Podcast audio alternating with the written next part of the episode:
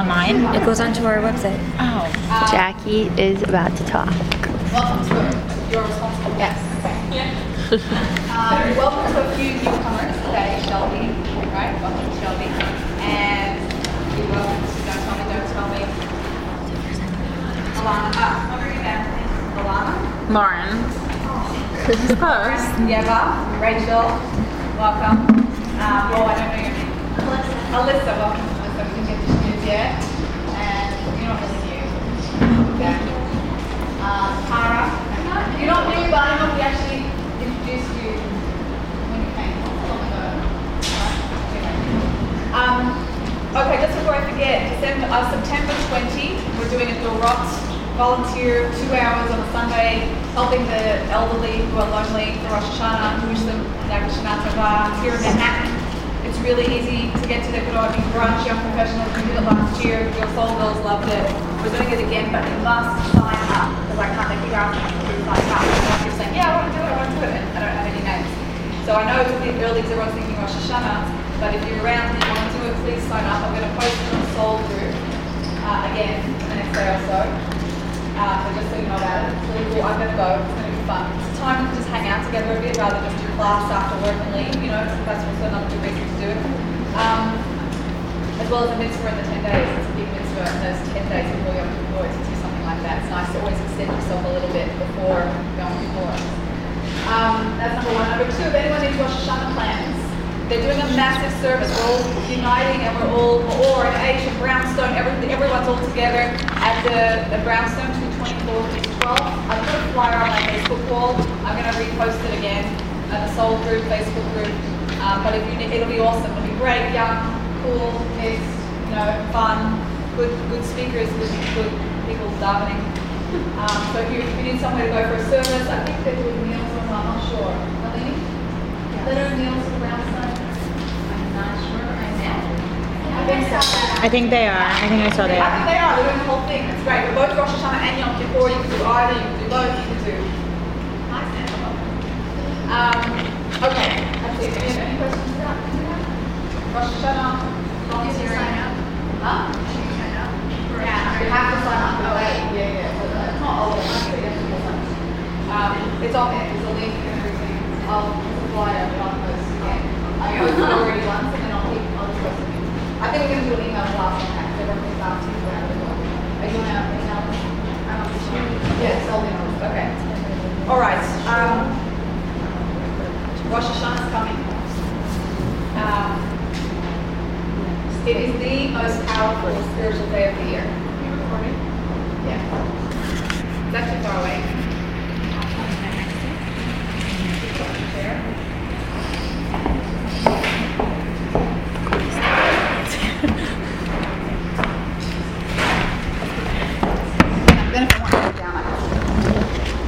Okay, it's the most powerful spiritual day of the year, some people may or may not realize.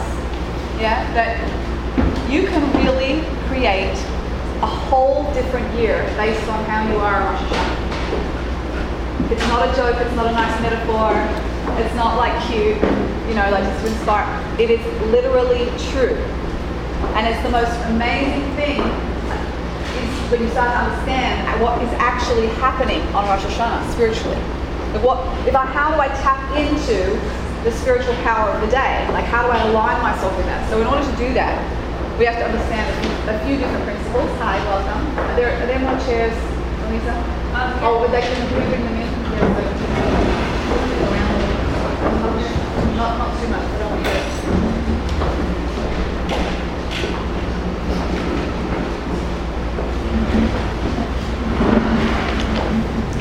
How do we um, how do we understand it?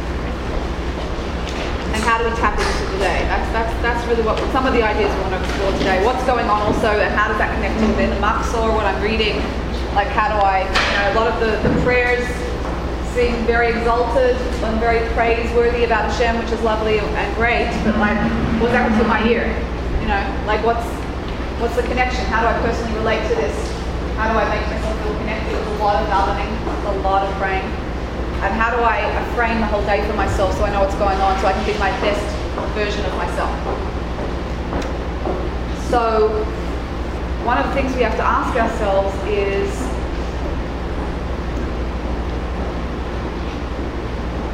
the beginning of the year. Hashem basically decided this is going to be the beginning of the year, right? The uh, Rosh Hashanah. But if you look at the creation of the world, the creation of the world didn't happen at Rosh Hashanah. Creation of the world happened when? Hmm? Nisan. At, no, that's a different beginning, but the actual creation of the world is actually what's the date today? Yes, 25th of Elul. Today's not the 25th of Elul. So tomorrow, tomorrow was the beginning of the creation of the world, the 25th of Elul. It was like when God, you know, created light and dark and all of that. Those are the days of creation. And day six, man was created. Day six, man was created. And then Hashem says, okay, we're going to call that the new year. Doesn't make sense. Usually when you celebrate something's creation, it starts on the first day it was created. It's like you go back to the, beginning of the anniversary of when something started. You don't do it six days in. So the whole creation of the world happened on the 25th of Elul, yet on the 1st of Tishrei, which is Rosh Hashanah, God says, let's start the new year then. What's going on? You guys can answer this. Right? For this, for this part of the clock. What's going on? Why do we begin and mark the celebration at the beginning of the year on the day of day six? When we were created. Yes. Why would we cel- usually when, when something's celebrated, it's celebrated from the first day it began. But here we see God doesn't create the first day of the year when the world create, was created. It's the sixth day. Because it didn't have meaning until man was created. Right. So it didn't have yes, so it didn't have meaning when man until man was created. Hashem created the universe for us. Right. So the, the next level would be the whole purpose of the world was for us, which is definitely true. Yeah. So we're the only ones that can celebrate it, so Beautiful. we weren't created. It's like nearly meaningless if we're not here to actually celebrate it. Right. So all of those are correct. Yeah. The whole purpose of the world was for us. Right. This is very hard to understand. So going back into a little bit of philosophy, we say that God wanted to create man to have a partnership. What does that mean? God doesn't need anything. Right? God doesn't need anything. So it's very hard to understand, but the idea is that he literally is overflowing goodness and wants to share that goodness with you. But the want doesn't come from a lack, it comes from a fullness. So if you imagine a pitcher of water overflowing, and the overflowing water could, could fall on the floor if, if it just keeps overflowing, or you could put a cup under it and the cup could grab some of the water as well. And the cup would benefit if it was filled with water. Yes, with me? Again, the pitcher of overflowing water is going to overflow regardless. It could either fall on the, the excess water could either fall on the floor, or you could put a cup under as well to catch some of the water, and the cup would benefit also. That's the idea here with God. He doesn't need us. He's overflowing with goodness. But he, it's nice if you have a cup under there it can benefit, right? Which is us as a vessel to receive His goodness. So, what's the ultimate goodness you can give someone else? The ultimate goodness to give someone else is to experience that goodness themselves. If God is ultimately good, you know when someone does something really good for you, it feels unbelievable. When you know it was really from their heart and it was really good, really pure, it, it feels really, it's very, it, it moves you very deeply. You let yourself feel it. The ultimate goodness that God could bestow on us was to allow us to develop and feel that goodness ourselves, to be like Him. That is the ultimate goodness. So how do we do that? So we go to the Torah. I'm fast forwarding to a lot of deep philosophical ideas, but it's important to frame Rosh Hashanah. Yeah, he gave us the Torah to be able to develop ourselves so that we could be like him. But if, it doesn't make sense because if, if he wanted us to be like him, he could have just created us like him. Just create rep- rep- replicas of himself, so to speak. Right? Must be much easier. Why did he make us like this that we have to develop it ourselves? There's two reasons. Yeah. want for us to have a relationship with him. Like Yes. for us to obviously through this through to connect with him. But he could have, you're right, but technically he could have just made us more like him and then we just could have had an easy relationship with him. He could have just created us as replicas already of him. Just already fully formed and created, not us like in, uh, in potential, but we have to develop ourselves.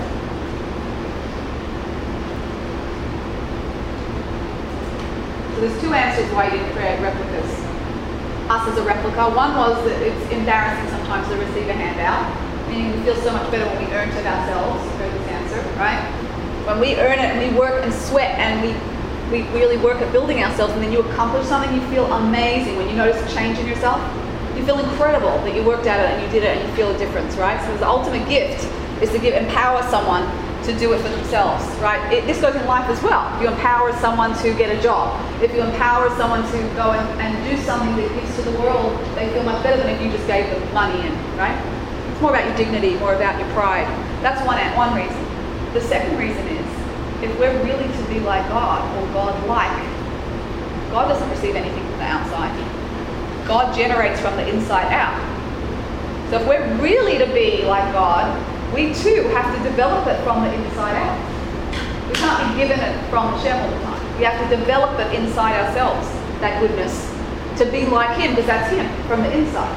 He doesn't receive help like that in the same way. There's a middah called levado that God has, so to speak, or it's a godly middah called aloneness. Now, aloneness doesn't mean lonely.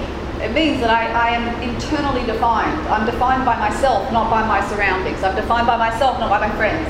I'm defined by myself, not my job, my image, my status, right? None of those externals define me. I'm defined inside, alone by myself. I'm defined.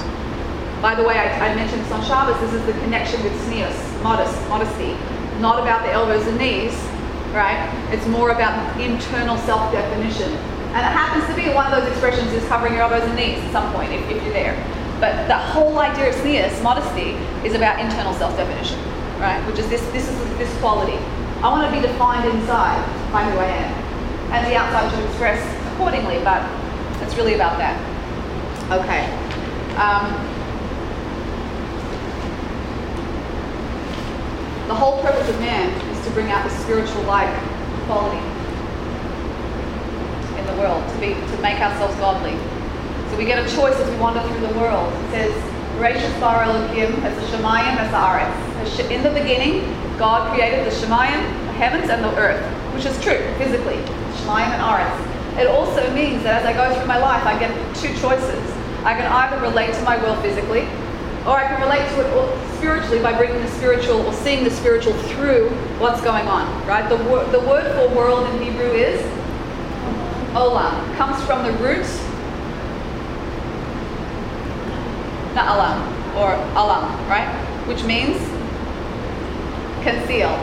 Yeah? The, the word for world literally comes from a root that means concealed. What's concealed? Godliness. So man's purpose is to be on the world to pull out the godliness from the concealed world. That's our job. As I walk through my life, even in Manhattan, I get a choice. Do I relate to something physically or do I see the spiritual through it? When someone double parks me in, do I get annoyed about the other driver and the space and I can't get out uh, physically? Or do I say, you know, what are the options here about how I can respond? What would God want from me in this, this, this situation? What would be a godly response right now? What am I on, right? These are the more spiritual eyes of looking at something. When I say a blessing on any food, I can either, if I have a muffin, I can either shove it in my mouth and just enjoy the physical, fine. Or I can say a blessing and acknowledge everything that went into creating that muffin for me and, and elevate it as I say a blessing, right? So bring the spiritual out. Yeah? If I want to be dishonest in business, I might feel like it's immediate gain. I'm going to gain right now if I'm dishonest. But who do I want to become? Do I want to be an honest person? Do I want to be ethical? Bigger spiritual questions, right? This is our choice always in life. Do I want to be more physically relating or spiritually relating?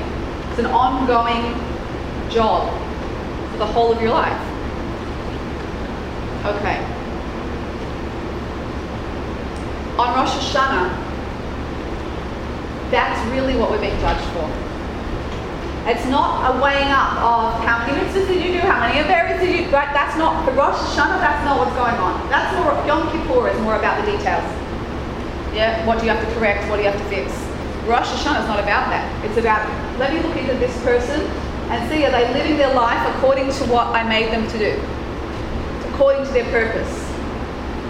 How are they doing? Do I need to hold back certain resources because, say they're wealthy, do I need to give them more money to give to more charity? Or do I see that the world is actually dragging them away from the spiritual? They're focusing so much on the wealth that they need to hold back some money so they get their priorities straight again.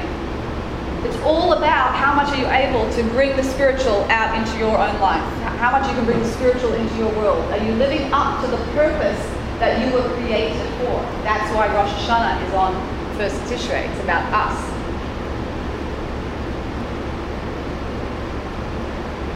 A lot of people have asked me a brilliant question. It's a brilliant question. It's asked also in the commentaries. Why is it that we start the new year and then 10 days later we go through all our mistakes? Surely I want to clean myself up. So I'm in the, I, have done all of my, uh, like making amends and fixing everything. And then I want to start the new, new year. And then, right? You the question? Doesn't, doesn't make sense. It's the other way around. We start the new year where we think we're squeaky clean, but then we have to go through and drudge up all the mud. Right? You would think it's really the wrong order. So the way that, from a Jewish perspective, we grow is through two interweaving forces called planting and building. Planting means I plant certain seeds, certain values, through repetition, through reading a story, through seeing a way of being that I want to emulate. Right? With children, we do it through reading children's books. If you want to teach your child to, you know, always look both ways before you cross the road, the best way to do that is to read a children's book about a little kid who runs out into the road and God forbid, unfortunately, gets hit by a car and they're scared and they read the storybook and they start to learn you're planting seeds. That the next time they're going to go in the road, that storybook somehow has gone in and will start to affect them. The more time, you know, little kids, they want to read the books constantly, the same books over and over and over again, right? Yeah? So that's called planting. You plant seeds. And at some point they'll organically sprout. They'll take hold and they'll sprout building are more about the building blocks, exercises, specifics. What can I do? How can I do it? What do I need to correct? Yeah, how can I change this thing? And you, you chunk it down and you, and you do more of a building type exercise of a specific practical step in action. So if you imagine the, the, the imagine an, uh, an uh, what's it called a grapevine, and someone plants a grapevine. So at some point and, and tends to it, it organically sprouts and often you see grapevines, they grow along a trestle. You've seen they can train them to grow a certain way. So there you see this exact, exact example where if there's a planting and it organically sprouts, but if it was just to sprout without the trestle, it would just be wild and unruly, right? There wouldn't be any form to it, a grapevine. A grapevine needs a trestle to, to train it to go somewhere. So that trestle is like the building. It trains us to go a certain direction, right? It, it, it harnesses us. So here you see back in the holidays, planting is really what Rosh Hashanah is. Rosh Hashanah is all about the planting of the seed of who I want to be for the next coming year. Yom Kippur is the building block. So now I have to correct this, now I have to correct that, now I have to do that, say sorry to that person, and let me think through, let me work it, right? The building is Yom Kippur. The planting is Rosh Hashanah. Totally different focuses and totally different functions. Very important.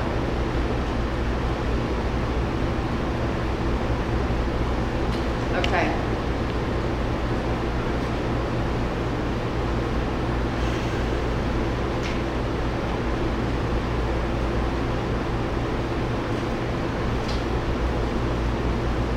The three major areas in the, in the Machzor that we daven, daven through, I should say. Anyone, anyone want to tell me what they are? three, what are the three sections, major sections, that the focus of Rosh Hashanah that we say the most important focuses that we focus on?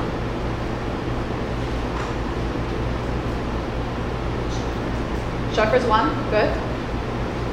There's two more. Huh? Don't be shy. Yeah, so in the Shemona Esrei, there's three major sections, especially Musaf. Focus of the day like the highlight, the intensity of the day peaks at this point. Malchus and Zichronos. You heard of these? There's three sections. Malchus, which means making Shem king. We're going to discuss what that really means. Zichronos, which means, anyone know what Zachar means? Zecher? To remember, right? So there's something about remembering, Zichronos, that I, that I say all about Hashem remembering. We, we, invoke all these things we want Hashem to remember about good things about us, right, as a, as a Jewish people, not individually. And the third is shofar, which brings these things into action. The actual act of blowing the shofar, as well as the verses that we say. So what is going on? Like that, I, I don't know about you, but last time I looked, that didn't affect my Manhattan experience day to day, running around. Like, what what is that about? Yeah. So, and, now we understand the planting and building. Somehow this is about a seed being planted, right? For me. There's another question I just want to throw out there. This is the day where it says you're pleading for your life. Literally, you're standing there pleading for your life. You have no clue what's about to come in the next year. We don't know. Yeah, we have no clue what's about to happen, and you don't know if it's going to be whatever it's going to be. Like I had major surgery this year. I've never had major surgery in my life. That's, I was thinking back to last Rosh Hashanah, going, wow, if I'd only known, I was going to have to have major surgery. I, I don't know what I would have done different, but like it was all decided then. I was loving in, I was actually praying next to some very holy people, and I was thinking maybe I should pray next to them again this year, because next to their prayer, I was just kidding. Next to their prayers, you know, maybe my prayers are so So we have this ongoing joke, I'm not going to stand near you this year. Um, so, but someone else pointed out, you have no clue what your year would have been like had you not been standing next to them. Good point, right? There's a whole concept about who you're with on Rosh Hashanah as well. So keep good company. Yeah, keep good company. Don't go and hang out with the friend the most that speaks gossip. You know, something like it, it's, it's important to think about where you're going to be. Um, Malchus. Oh, so the other question. We're standing there pleading for our life on Rosh Hashanah. Yet the Torah says very clearly, not a word about your mistakes. We talked about that on Yom Kippur. Okay, Yom Kippur, you're going to fix your mistakes. Not even, it says it even stronger, not a word. Not a word on Rosh Hashanah about your mistakes. Don't mention a word about yourself, even personally, ideally. You can, you can ask for spiritual requests, but it says definitely not a word about anything negative that you did. Why? I'm begging for my life. The sentence is being passed. I can't say anything in defense of myself, about myself. I can't say sorry for something. I can't do tshuva. I can't. What? What's going on? Also, an interesting question. So let's put that aside. Malchus. What's Malchus? Malchus is probably, the, as far as re- relating to us, Malchus is the most important thing of the day. What does Malchus really mean? Making Hashem king. What does that really mean? It means that in life we usually, even if you believe in God, if you believe He's there and you believe He's running the world, you can think, God, you're doing a great job running the world, but when it comes to my life, I kind of know what's best, thanks. Like deep down, we all really feel this. Like I, I know what's going on, but like you know, I, I, you you run the world really well, but when when something doesn't happen according to the way I want it to happen, we don't like it. What? You, oh, I can't believe that just happened. Like as if it shouldn't happen. Because the way I want to run my world is the best way, right? We forget in the moment. Making Hashem king means letting go of that part of yourself, at least for that day. At least for that day. One of my rabbis in Israel, actually Rabbi Kellerman, he said, on Rosh Hashanah, he prays that someone takes his seat in shul. I was like, what? Why? He says, because on Rosh Hashanah you're in shul all day, so you're not up to mischief. Generally, you're pretty good. You're in shul all day. What happens can you get up to? As in, like, you don't do anything wrong, usually, on Rosh Hashanah. And he says, so the one time I can show Hashem, you're king. You, you run the world, whatever you want, Hashem, is the one time someone would take my seat in shul and I'd be annoyed. So instead, when someone takes my seat, I'm like, you're the king, whatever you want. It's an interesting idea. If something doesn't go your way on Rosh Hashanah, that's your moment, that's the opportunity to let go if you can't do anything about it. Right? Let go, whatever you want. That's the concept. Obviously, it's not so simple, but that's the concept. I've heard crazy stories about people being locked in bathrooms on Rosh Hashanah, God forbid. Like, if you can imagine that, you're stuck in the bathroom, can't get out, Rosh Hashanah. Whatever you want, Shem. God forbid, God forbid, it shouldn't happen to anyone. So like, you know, like that's that's the point is we're not in control. And and to let go and let God. And really the whole focus of Malchus is any event that you give me, God, this, this year, I will I will do my best to see you in it and to bring out the spiritual. That's I mean everyone has different lives here, so I don't like to generalize, but that's the thing. I will do my best to, to, do, to do the best with whatever you give me, and I'm willing to embrace whatever you give me. And the reason that Hashem sends tests, challenges, sufferings, we don't we don't know the reason. But one of the reasons we know, he says, is, is to wake us up, right? To wake us up for something, to grow, to transform. Sometimes he can send things to wake us up that are not pleasant because we just don't want to see, we're not, we're in denial, we don't want to own our, own our stuff, right? So we have to, he has to send like a tap on the shoulder or a little bit more of a punch sometimes to wa- wake us up. So what's one way around that if I want to have a year that's not like that? Obviously we're not in control, we do not know the whole story and it does not explain many sufferings. But the ideal part of my part I can do is to say, whatever you want, Hashem. Whatever you want. I will do my best. What I want, but whatever you give me, I, I know that it's in my best interest and I will try my best. The attitude inside is, I want to make you, I want to make you king over me. That's essentially the thing. Not just over the whole world, but over my life. I let, I let you be king. It's called surrender. Surrendering to a higher power that is guiding your life, as opposed to you feeling like I'm a higher power that's guiding my life. That's the, the switch we're looking for. Is there a question? No.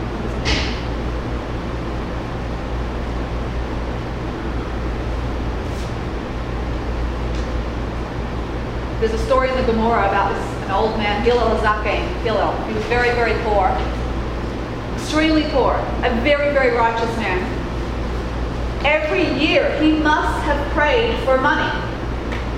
He was destitute. Every year he prayed for money, and every year he didn't get. Now you would say that's so unfair, he's so righteous, so holy, all he did was God's will. How on earth right? My plan, what I want for myself, might not be God's plan. We don't know why.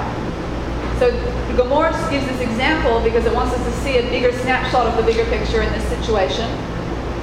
And what, who was Hillel Hazaken? Hillel was the, one of the poorest men in history, and he is now in the Gemara as the example of how to behave and how your behavior and your um, who you are as a person is not dependent on external circumstances. He was meant to be the template for all poor people for history, as a hero for how he responded despite being poor.